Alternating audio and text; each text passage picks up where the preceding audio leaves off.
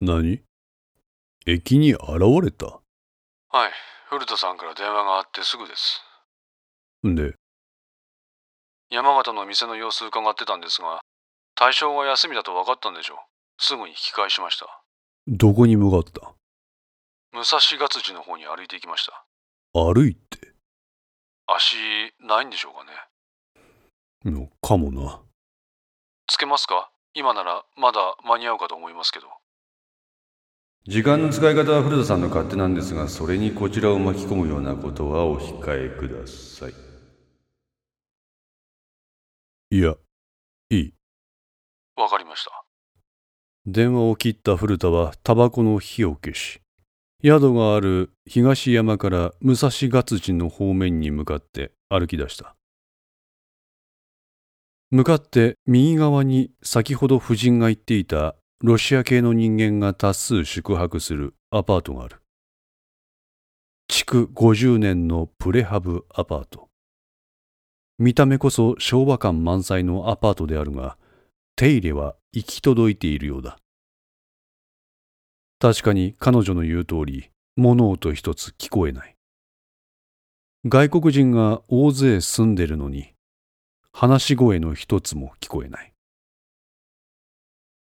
あれか？リノベーションとかして防音関係もがっつり対策でもしとるんかな？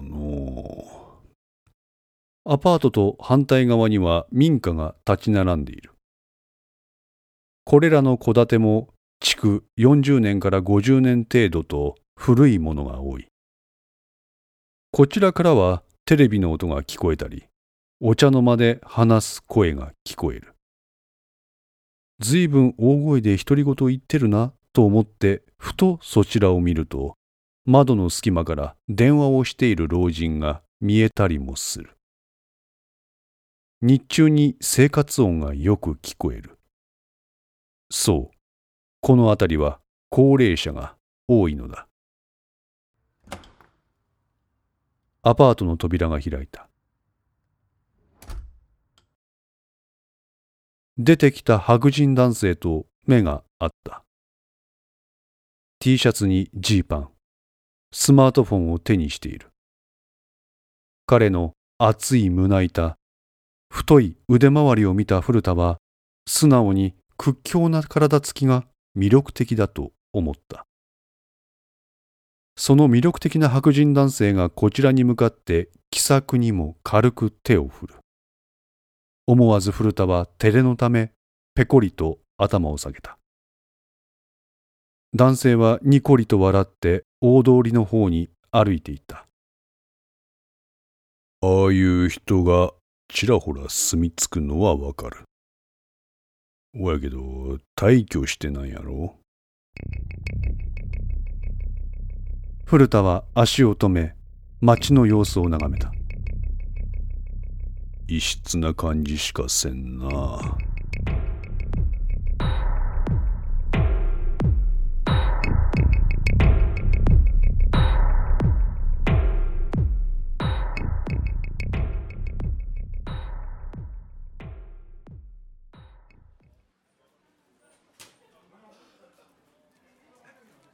金沢駅を出た朝とは別院通りを歩いていた。この通りには飲食店が多い。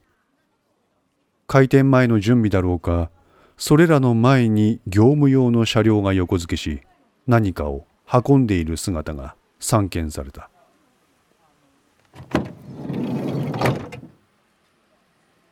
じゃあな。店の中から現れたひげ面の白人男性がバンの助手席に乗り込む。続いて運転席に中東系の若者が座りエンジンをかけその場から走り去っていった。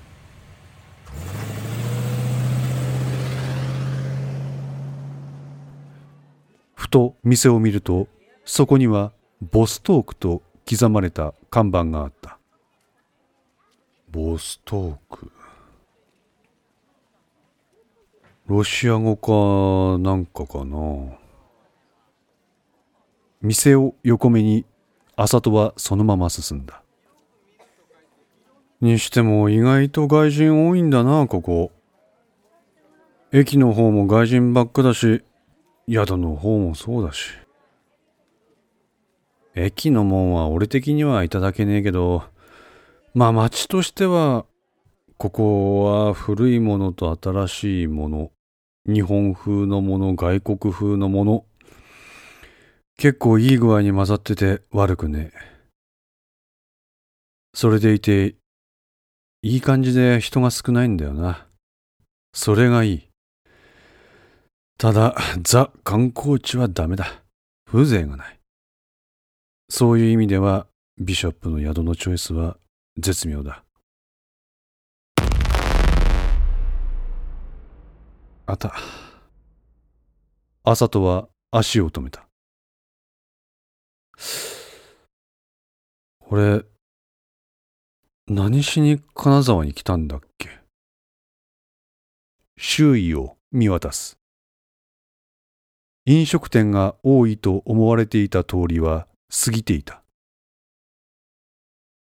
目の前に大きな寺院建築がある。ああ、そうだった。彼は携帯で何かを検索する。画面の地図上にピンのような目印が表示された。なんだ、宿のすぐ近くじゃないか。両手をポケットの中に突っ込んだ麻人は、そのままうつむき加減に東山方面へと向かった。しかし、こんなところちゃんと歩くのも初めてかもしれんの。小橋の真ん中に立ち、浅野川の上流を眺める古田はつぶやいた。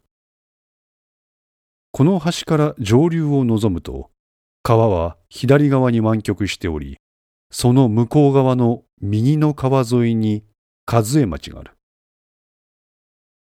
和江町は明治期から昭和初期にかけて栄えた茶屋町。その情緒ある町に向かって川沿いを散策できるようこの辺りは整備されていた。東大元暮らし。こうやって改めてくると、いいとこやがいや。視線を下にやると、可動石がある。水の音。時折聞こえる鳥の声。すぐそこを通る自動車の音。これらの音が街全体の静寂さを逆に際立たせる。川に沿って立ち並ぶ古めかしい家々が何とも言えない郷愁を感じさせた。当たり前の景色やけど、こうやってちゃんと向き合うと、まあ、何とも言えんいい感じなもんやな。こう言って古田は彦祖方面に向かって歩き出した。前日の川上流の和江町や東茶屋街は観光客がひしめき合っているが、ここまで降りてくるとその数はまばらとなる。すれ違う者もこの付近に住まう者ばかりといった感じだ。ん？周囲を見回しながら向こう側から一人の男がやってくる。観光客か。そう思った瞬間、古田は自分に電流が流れる感覚を覚えた。朝と。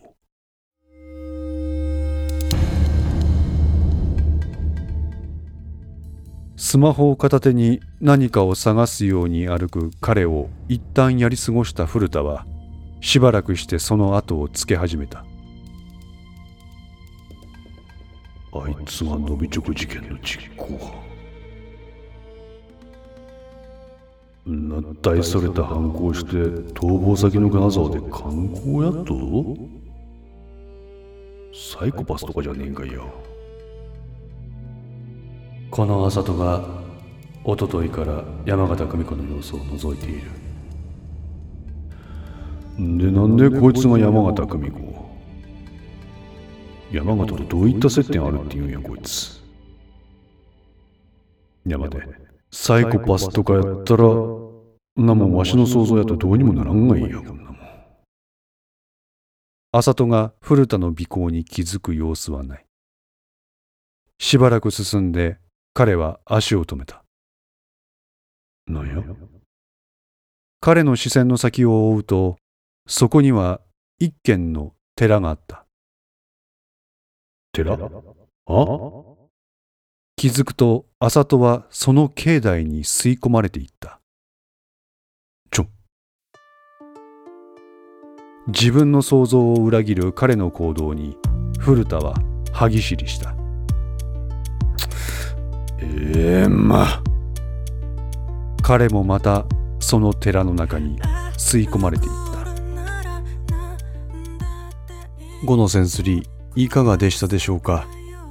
ご意見やご感想がありましたら、ツイッターからお寄せください。皆様の声は私にとって非常に励みになりますので、ぜひともよろしくお願いいたします。お寄せいただいた声には実質ですが何かしらの返信をさせていただきます。また iTunes Music Store の中のレビューも頂戴できれば嬉しいです。闇と船 F の活動状況については Twitter をメインに報告いたします。よろしければぜひフォローください。それでは皆さんごきげんよう。